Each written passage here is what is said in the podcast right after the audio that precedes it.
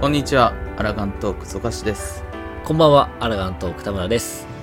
えーファンフェスティバル2023年 in ラスベガスで行われた基調講演の、まあ、主に出た新情報を、まあ、お耳の方から摂取できるように、まあ、サクッとうん。まとめていくという配信になってますので、はい。えー、まあ、ながらで、なんかするときに聞いていただければなとうん。思います。もう早速いっちゃいます。はーい。まず最初ですね、あのー新しい拡張のあの PV が流れまして、流れだね。なんかね、あのーね、冒険感というか、新大陸感半端なかったね。新大陸に行くみたいなね、海を渡っていくぜみたいな感じで来てて、まあ、こちらの PV はもう多分公式の方の YouTube とかに上がってると思うんで、まあそちらご覧いただければなと思いまして、で、もうどんどんいきます。拡張のタイトルが発表されました。えー、ドーントレイル黄金のレガシーということで、まあ、今回は黄金が黄テーマ金だね。らしいです。で、コンセプト的には、まあ、光の戦士たち、まあ、宇宙を救ったので、うん。まあ、しばし夏休みの休暇という 形で、まあ、ちょっとした冒険に 行くみたいな感じみたいです。本当にそうでしょうかって感じだよあね。のー多分ストーリー的にはちょっとラフな感じなのかなと勝手に予想してるんですけどまあそんな感じみたいですね発売時期というかリリース時期がうん。ってまあ、2024年の夏になるみたいです。言ってたね。でまあ、スクエニの夏は長いので、まあ、そうだねもしかしたら、まあ、9月、まあワンチ10ャン月、ありえるね。ワンチャン9月あるよ。ワンチャン9月、10月ありえるかなと思ってるんですけど、でも、ファイナルファンタジー16は夏に出すと言って6月に出したので、もしかしたら6月もありえるのかなという 感じになってますかね。まあ多分ね、おおむね我々の予想としても多分6、7月なんじゃないねと思ってるので、それぐまあ、そのらいかな。辺なのかなという感じです。で、どこへ行くかって話ですね。どこへボケに行くのっていう大まかな話で、えーっとね、エオルゼアの西の方にある新大陸、うんえートラル大陸というところに行くみたいですね。はいはい、はい。黄金鏡って言ってるぐらいだから、例のね、エメゾセルクからのね、宿題というかそう、ね、宿題で言われてたお話がここでつながってくるというところで、で、このトラル大陸っていうところは、まあ、マムージャ族、うん。あの、コーチラのシアとかにいる、まあ、あと、ワンダラーパレスとかのボスとか、うん、いるね。いるね、いるね。ああいう人、人というか、まあ、ああいう種族たちが、まあ、主にいるという感じで、結構異文化というか、異文化で多民族文化という感じのねコ。ンセプトになってるみたいですね、新大陸の方は。で、マムージャ族はなんか傭兵をなりわいとしている人が多いみたいな感じで結構武闘派な、あれなのかなと。それだって、あのーそこのね、あのーなんつうの、首都というか、うん。新しいプレイヤータウンのの王が、アムージャ族だもんね。マムージャ族で頭2つあるっていう。ね。すごいところですね。で、さっきも話してたんですけど、新プレイヤータウンが、えーっと、トライオラという場所ですね。で、この、一応なんて言うんだろう、あのー大まかな地方みたいな、うんうんうん。えー、だからまあ、高知ラノシアはラノシアにあるよねっていう話の、そのラノシア的な部分が、ヨカトラルという場所の、トライオラという場所が、プレイヤータウンになるみたいです。うんうんじゃあ、こっからですね、まあ、一体どんなストーリー展開になるのかうんうんうんというところで、えー、まあ、宇宙を救った光の戦士がですね、うん。うん。あの、そちらの地方に行って、まあ、なんか、王様を、次の王を決める、まあ、継承、王位継承の儀式が。あるよ、みたいな。で、幻の黄金鏡もあるよ、みたいな。まあ、そういうところの話に惹かれてしまったヒカセンがですね帰って、しまった。あのね、アルフィノとアリゼと、そしてあのエレンビルっていう、あの、真っ黒な、グリー、グリーナーね。クリーナーのねうさおくんと一緒に、まあ、海を渡ってでそこで待ち受けている王位継承レースに参加していくというストーリーになってるみたいですね。で、しかもあれでしょ、王位継承レースだから、他にもこう、いっぱい、俺が王になるんだみたいな人がいて。うん、そういて。でしかもなんかなんか暁がね、こう、二分されるというか、どうやら二分していくという夏休み感というか。ちょっとこれまでにはね。で、ない感じだよね。ない感じなんだけどでもまあまあ多い継承レースだからなんかねちょっとハンターハンターを想像するとちょっとシリアスな 内容なのかなとちょっと思わなくもまあ、ないんですけど、まあ、王位継承レースって、まあ、基本的にろくなことが起こらないことで有名だからね。ねそうね。あ本当に夏休みできるのかっていう ところになっていくみたいです。でまあそこのまあトライトラル大陸にあるドライヨラ連王国。という場所の、まあ、首都のヨカトラルという場所がありまして、まあそのヨカトラルプレイヤータウンですね。で、ここに、ここの王様がグルージャジャっていううん頭二つのマムージャ族であるみたいで、このグルージャジャの次の王様を決める王位継承レースに、まあ、光の戦士とか暁の面々が、うんうんまあ、参加していくという感じになってるみたいですね。でこのトライトラル大陸っていうのはオールドシャーレアンと回路で通じているみたいです。多分オールドシャーレアンから西の方へ海を渡っていくのかなという感じになってるみたいですね。じゃあ次なんですけど、まあ、そのトラル大陸の主なフィールドですね。で、まだ開発段階だったので、2つしか紹介されてなかったんですけど、1個がオルコパチャ。これ言いたくなる。オルコパチャね。オルコ五パチャ。五感いいよね。そうそうそう。口がちょっとね、気持ちよくなるような 発音ですね。えっ、とですね、概要がヨカトラルの山岳地帯。で、うん。ヨカトラルで最も小柄な民と大柄な民の集落が存在しているみたいです。うんうんで1000年以上前にトライオラ成立以前にヨカトラルをまとめていた巨人種族の国の中心地だったが今はかつての映画を思わせる遺跡が残るのみとなっているっていう。またこれ山岳地帯に遺跡はもうマチュピチュですか？なんかアートワークになんか後ろにどでかい山あったけど、あれ絶対ダンジョンでしょみたいな。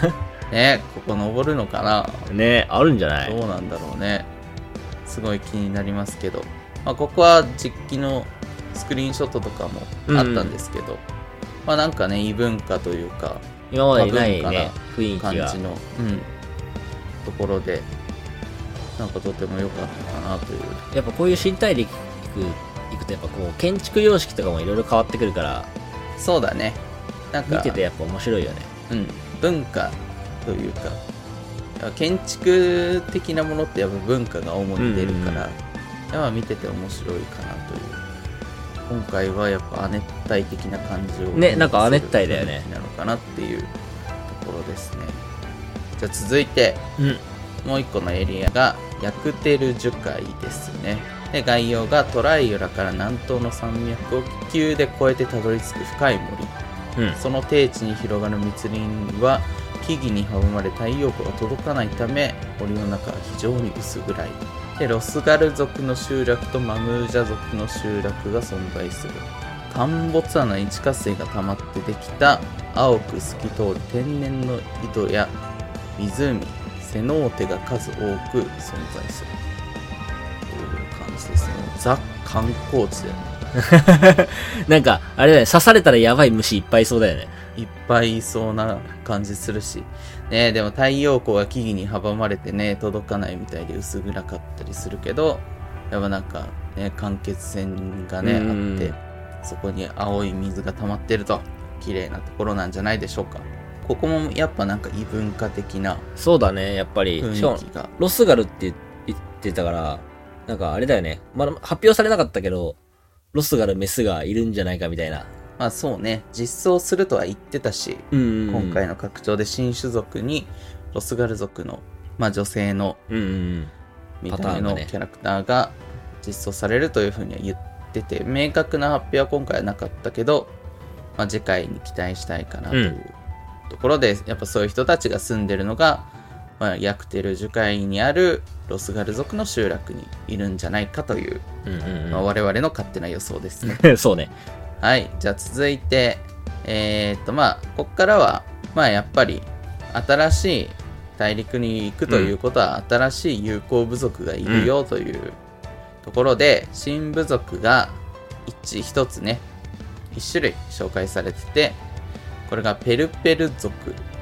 どうやらこれはファイナルファンタジー10に出てきそう。た種天に族、天に出てきたやつ。なのかな？めっちゃちっっちゃかったのよ、こいつ。え被り物とかね、結構民族衣装的なのは確かに天の感じがあるけど、だから頭身もっと低かったイメージなんだよね、俺。これ。ー、あ、そうなんだ。そう、もっとち、もっとちっちゃかったな、みたいな。まあでもフォルム的にはその被り物は特徴的だけど、うんうん。ほとんど人間と変わらないようなね。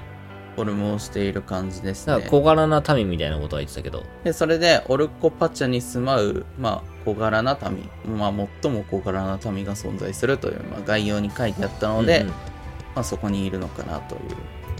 で常に特徴的な仮面を着用していてうん。商売を得意としアルパカの背に乗り大陸中を渡り歩くと なかなかアルパカに乗るんですね 遊牧民族みたいな感じだね。ねでお茶やコーヒーメスカル等さまざまな飲み物を作る民として知られるとドリンクめっちゃ作るんですかねなんか商売上手で変なもの売られないようにしねって言ってたけど。ねあこれまたちょっと面白めなうん。種族なんじゃないでしょうか、以上が多分その新大陸のフィールドとか世界観というかうんうん文化的な話にだったんですけど、続いて今度はシステム的なうんうん。まあ、アップデートですね。えー、まずレベルキャップが解放されます。レベルキャップが100になると。ついに。ついに3桁になっちゃいますよと。で、これに伴って新たな新ジョブ、新たなジョブが複数実装されます。2ジョブというのは確定していて、で、えー、ロールも確定していまして、まあ、メレーとうん。キャスターという二ジョブだね。近接 DPS と、まあ、魔法系の遠隔 DPS が追加されますよという感じですね。で、新ジョブに関して、これが実装されますっていうのは特にはなかったんですけど、なかったね、今回。相変わらずの T シャツネタというところで、そうね。あの、吉田が着ていた T シャツがミュータント・タートルズだったから、まあ、おおむね、やっぱ忍者と装備を共通するスカウト枠が濃厚なんじゃないのかなというまあ、どんなジョブかまではなんか、いまいちパッとわかんないけど、そこの枠なんじゃないかな、みたいな感じではあるよね。で、あの、PV に出てた主人公が、なんかちょっと剣を持って戦ってて、盾を持たず剣を持って戦ってたので、もしかしたら二刀流なんじゃないのかなとか噂にはなってましたけど、あれまああれも主人公かどうかは怪しいよね、あれ。あれはどうなんだろうね。そのロローブが燃え燃えて、なんか、最後、ああ、そっかそっか。多分 BB が多分次のファンフェスとかで多分尺が伸びるから、そこであのローブが燃えて顔が見えてくるんだろうけど、主役、し非化せになるかどうかも、あれの動画じゃ分かんなかったからな。まあ、今後に期待といううんうん。感じですね。で、その他、基本的なバトルコンテンツに関して、これまで通り、まあ、フィールドのフェイトも追加されるし、うんうんうんモブハントの新しいモブも追加されるし、まあ、トレジャーハント、まあ、地図ですね、いわゆる地図も追加されますし、まあ、あとサブクエストのレベルアジャスト機能も実装されて、まあ、サブクエストも増えますよというお話ですね。まあ、これはもう本当にいつも通りのいつも通り基本的。なアップデートですね。になります。で、続いてですね、まあ、多分、あのー新しい討伐、討滅戦なのかな、実装。されてまして、えー、幻獣バリガルマンダー。強そうな名前だとね、あの、口が言いたくなるような、バリガルマンダーという、アートワークも出てたしね、これね。そう、アートワークも出てて、なんか鳥なのか、竜なのかみたいな、なんかちょっとかっこいい感じで、多分、幻獣というまたなんか新しい、枠だよね。ザ・幻獣みたいな見た目だったけど。そういうのが出てきて、まあこれも楽しみな感じになってます。で、新たにコンテンツサポーターの、まあ、アップデートもありますよと。うんうんうん。で、まあ、あの、メインクエストの、あの、ID とかですね、一緒に行ってくれる NPC が一体どんなやつになるのかなとお楽しみにしててくださいと。そうだよ。だって今回、暁の決明が二分されちゃうわけだから、そうそうそう非。化線側に多分新しい誰かがいるんだろうね、きっとね。ね、まあ、この辺もちょっとお楽しみにしてってくださいと吉田は言っていましたね。で、まあ、アップデートもあるから、それは新しい装備も来るでしょう,、うんうんうんうん新しいクラフトできるものも来るでしょうということで、まあ、ギャザクラとかね、その辺もしっかりアップデートしていきますという話でした。で、続いては、こちらは詳細な情報は出なかったんですけど、また新たに生活系のコンテンツが追加されるみたいですね。なんか、あれだよね、無人島枠というか。そうそう。まあ、えー行月でいう無人島開拓みたいなものが、まあ、新たに7.0でも実装されるみたいです。こちらはまだ開発中みたいなので、まあ、続報を待てという感じまあなんか次のファンフェスぐらいじゃないかな、みたいなことは言ってたよね。という感じになってます。で、またその他ですね、今度はまあバトル関連で、うんうん。新たなバリアントダンジョンがまた追加されるみたいです。まあ、あのー六本線といい、白里波水道といい、うんうん割と好評だったみたいなので、結構やっぱあれはあれだよね、その、上から下まで楽しめるというか、どそうだね。どの層でも楽しどのめる系層でもしっ。かり楽しめるし、霊式も用意されてるし、うんうんうんみたいな感じで、まあ好評だったみたいなので、今後も新しくアップデートを追加していくみたいですね。で、もう一個新たなるアライアンスレイドダンジョン。うん。まあ、24人レイドってやつですね、いわゆる。が追加されるみたいです。なんか、よりファイナルファンタジーらしいね、言ってたね。話になるということを言ってたので、まあどうなるのかなっていう、まあこの辺もちょっとお楽しみに。まあ次ぐらいでわかるのかな？この辺はやっぱ。かな。じゃあ、あと続いてですね、新たな8人レイド、まあいわゆるパンデモニウム枠ですね、今回の。まあ、これもやっぱ。ぱ追加されるみたいです。で、あと、えー新たな絶シリーズレイドですね。また絶が始まるよと。次は何だろうね。グレン系次、でまあ、グレン系、まあ、だいたい今、申請2個、争点2個そうだね。できてるから、次はなんかグレン系の、のもう一個がなんじゃないかなみたいなっていう。じゃあ続いて、まあ、えー、続いて、コンテンツの継続アップデートですね。まあ、引き続き、あのーアップデートしていくよというコンテンツが、まあ、青魔同士。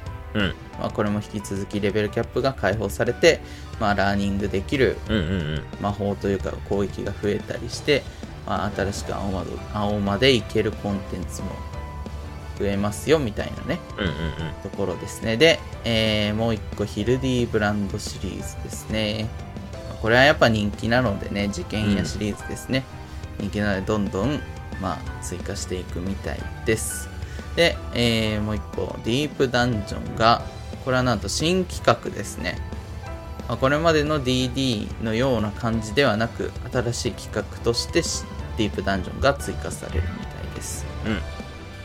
で、あともう一個、ゴールドソーサーのアップデートがありますよというまあところで、ブリッツボールじゃなかったらしいね。ブリッツボールではありませんでした。残念ながら。まあ、今後に期待したいかなといううん。ところで、で、続いてがですね、まあ、主にもうシステム的なアップデート、あのーコンテンツのアップデート情報は、まあ、ここまでとなっていて、で、続いてがですね、グラフィックアップデートの経過報告うん。ですね。で、まあ、今回、その、まあ、グラフィックスのアップデートがあるよということで、第1次グラフィックスアップデートが7.0と同時にアップデートされるみたいで、で、第2次が8.0に控えてるみたいなんですけど、その間もね、ちゃんと継続的に対応していくみたいなことは言ってたから、うんうんまあ、その第1次の経過報告ですね。で、えー、画面全体の美しさを追求する方向でのアップデート。まあなんか画面全体が綺麗になるのかな。まあ、いその、なんつうの、キャラ一体だけめっちゃリアルとかわけじゃなくて、画面全体が綺麗になって、そうだね。画面の見栄えがもう、もう向上するみたいなうん。感じのアップデートをするみたいで、で、まあ、やっぱテクスチャとか影とかの解像度が上がると。うんうんうん。まあ、あの、実機を見た感じ、その、あの、カクカクしてはなかったよね。あとあれだよね、その街、街とかのさ、木とかの、そうそう、照らされたディティールがなんかそうそうそう。鮮明になってて。やっぱ今の影とかってすごいジャギジャギな感じだけど、そうそうそうスクリーンショット見た感じだとだいぶくっきりはっきりになってたもんね。になってて、そうだね。だからなかなか、あのー本当に画面ぜが全体的に綺麗になるうんうんみたいなうん。雰囲気でしたね。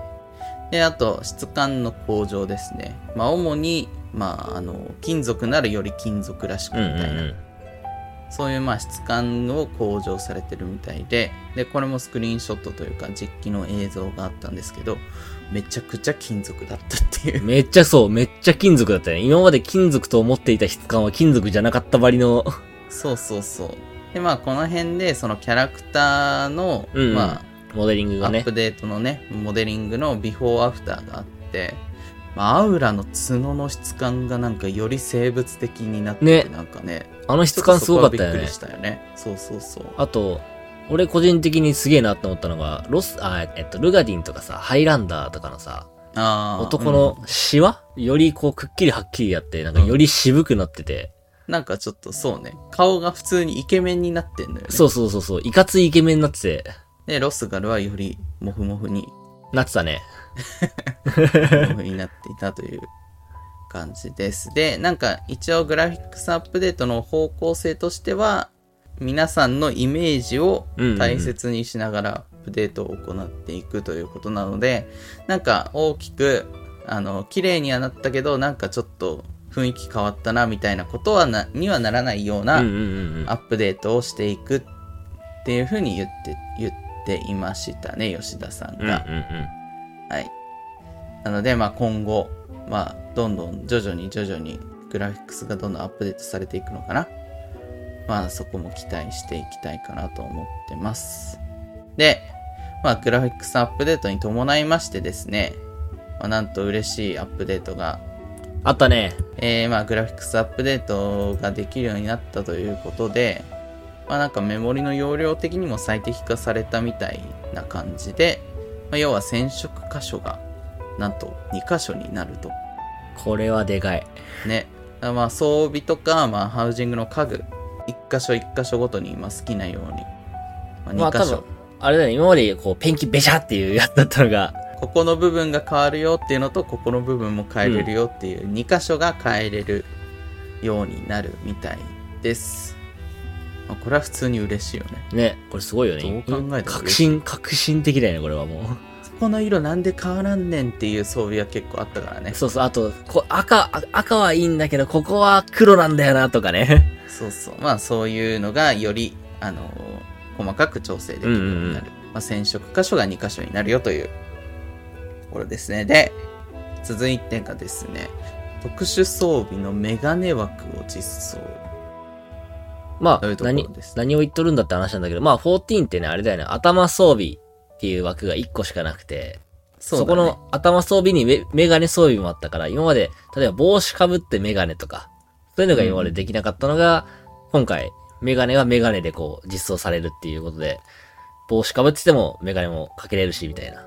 そう。で、えーこれに関してはメガネという装備枠が実装されるわけではなく、まあ、なんていうの、ファッションアクセサリー的なね。を、まあそのままメガネというファッションアクセサリーをつけたままコンテンツに行けますよというニュアンスなのかな？まあそうだね、なんだからかアーマリーチェストも圧迫しないみたいなこと言ってたし。そうそうそう、メガネという装備が、装備枠が新たに追加されるわけではないです。うんうんうん。なので、だからまあ霊式とかでメガネの箱が出るとかそういうのは一切ないので、まあご安心くださいと吉田が言っていました。これちょっと気になるのがあれだよね、その、あの、ミラージュプレート対応するのがちょっと気になるよね。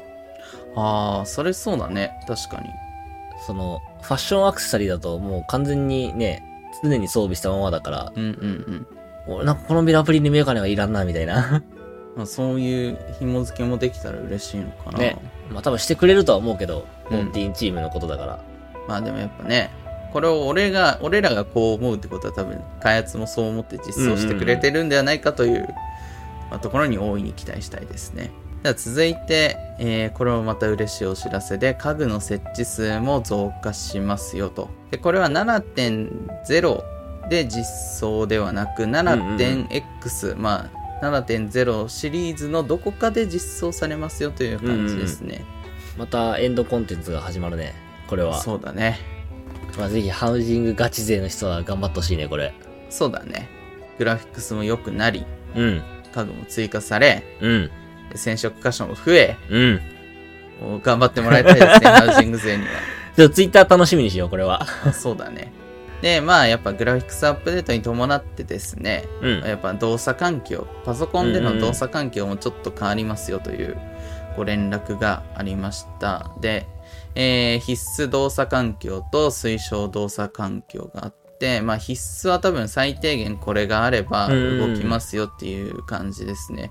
で、推奨というのは多分これがあれば十分楽しめるうん。環境ですよっていうやつで、で、これも多分、あのーもうどっかしらというか、まあ画像が一覧が貼ってあると思うので、うんうんうん。ちょっとまあ詳しく言ってるとちょっと長くなっちゃうので割愛しようかなと思うんですけど、まあ簡単に言うと必須動作環境がですね、多分ここ5、6年で買ったパソコンなら絶対にクリアしてる水準のやそうだね。つです。うんうんうん。で、推。奨動作環境は多分ここ3、4年で買ったパソコンなら絶対クリアしてるかなというぐらいうんうのん。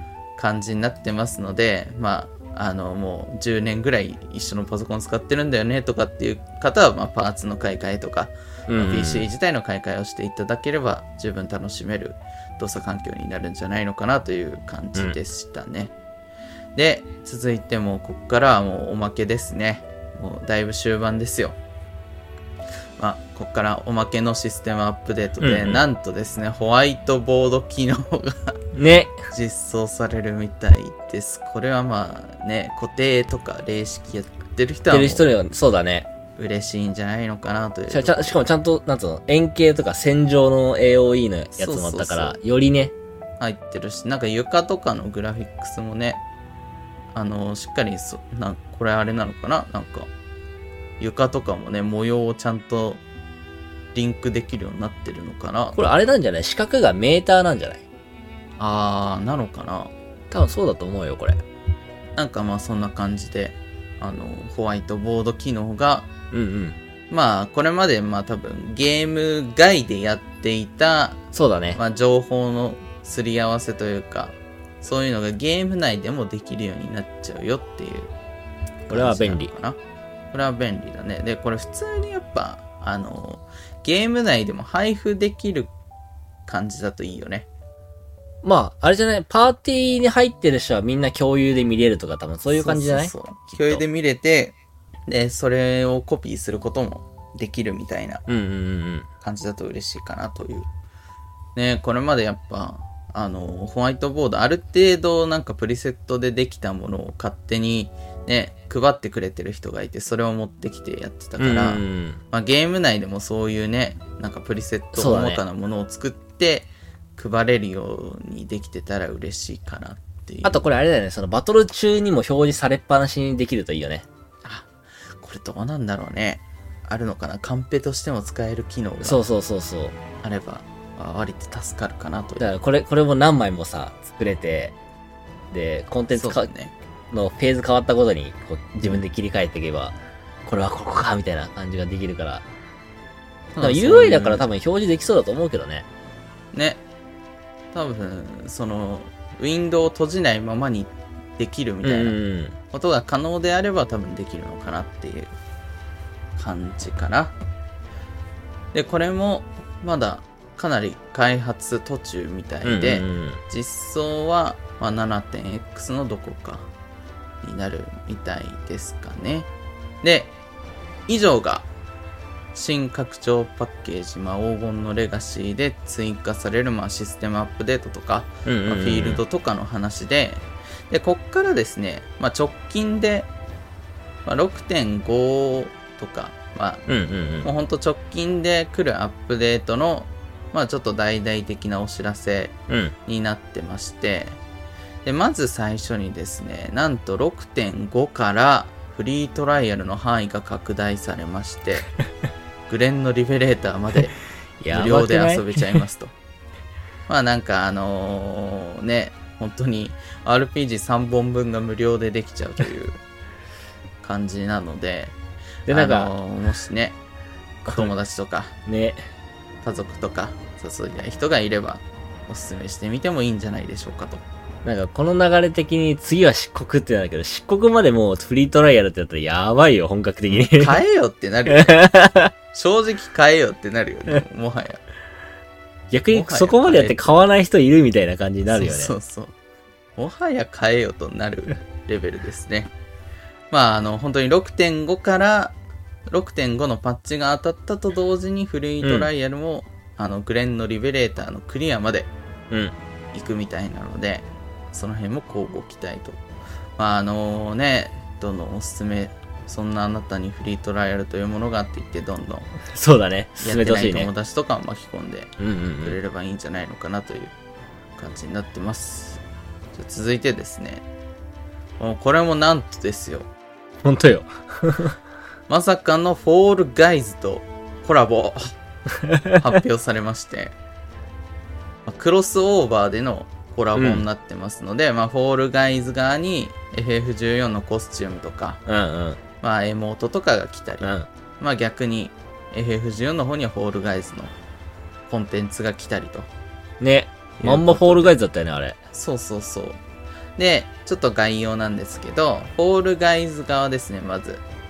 フォールガイズ側には、えー、名声利用パス光の戦士たちというのが実装されて、で、これが開催期間が2023年の8月22日から10月の3日までになってますので、まあうんフォールガイズやってる方はですね、ぜひ、ここの期間に集中して、しっかりね、アイテムとか収集していただければいいんじゃないのかなと思います。ちなみに我々はフォールガイズはやっていません。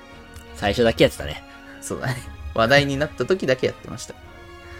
で、続いてですね、今度は、えーファイナルファンタジー14側に、まあ、フォールガイズの何がしが来るというお話で、うんフォールガイズコラボコンテンツがゴールドソーサーに実実装されますと。うんでも、まんまフォールガイズでした。はい。そうだね。多分爆速 AOE 飛んでくるぜ、これ。ね、あのー、蹴落とし合いというかね、そうだね。がもう始まる感じがね、なんかまさかのね、もう本当に UI とかもまんまフォールガイズで、かなりマップの雰囲気とかもね。で、こちらがですね、6.5X シリーズですね。まあ、うん6.5のどこかで実装される。多分拡張前のね、超長い内説の間にみんなでやればいいんじゃないかなっていそううだねタイミングだと思うから。楽しめるんじゃないのかな、うんというところになってます。で、以上がですね、あの、まあ、直近でのアップデート、うんうんまあ、7.0、まあ、基調講演で実装されるもののお話だったんですけど、最後になんとですね、Xbox 版がリリースされますと。さらっと、リリースされますということで、まあずっとやりたいやりたいっていうのは言ってたけど、ね、Xbox 側がもう嘆願していたらしいんですけど、なかなかタイミングがつかめずということで、だったんですけど、いよいよ、うん。あの、来るみたいです。で、Xbox 版は 6.5X ぐらいで、Xbox の Final Fantasy XIV のベータテストなんかがあり、うんうんうん。で、正規の実装は7.0が来る前ですね。拡張が来る前に正規実装されるみたいなので、Xbox で、まあ、拡張初日からいけちゃいますということを。言ってましたね。まあ、日本だと Xbox ってそんなね、馴染みがあるわけじゃないけど、そうだね。やっぱり海外はね普及してないけど、海外はやっぱそうなんだ。そうそう、海外やっぱり、まあ、PS5 ほどじゃないかも、販売本数まではちょっと調べてないけど、やっぱ Xbox は海外人気はそれなりにあるから、うーん。うんコミュニティとしてはやっぱ大きいよ、やっぱり。まあやっぱここでまたプレイヤーが増えちゃうんですかね。多分増えると思うよ、また。まあその辺、Xbox 版が実装されます。シリーズ10とシリーズ 10S。とね、これねシ、リーズ X なのよ、読み方。X なの？10 10じゃないんだ。そう、シリーズ X なのよ、これ。シリーズ X そとうシリーズ S。うん。まあ両方とも実装されるみたいで、基本的には多分 PS5 のそうだね。あのーやつとあんま変わんないみたいで、まあ、4K とか対応してるみたいですね。まあ、Xbox 版が来ますよという話でした。もうほんこれでもう基調講演で、そうだね。えーお話しされたことはもう以上になります。まあ、なので今回はやっぱ、一発目のファンフェスの基調講演だから、まあまあ概要というかね。とねうんうんうんそうそう。まあだから新ジョブ、まあ皆さん一番期待されてたのはまあ新ジョブうんうんうん。だったんじゃないのかなというところなんですけど、まあこの辺もね、次回のファンフェス、10月かな？10月のロンドン、うん。ファンフェスティバルの基調講演で、まあ次回、多分1個は絶対新ジョブは発表、されるだろうから。来ると思うので、まあそちらに交互期待という感じですかね。じゃあ以上になりますので、お疲れ様でした。お疲れ様でした。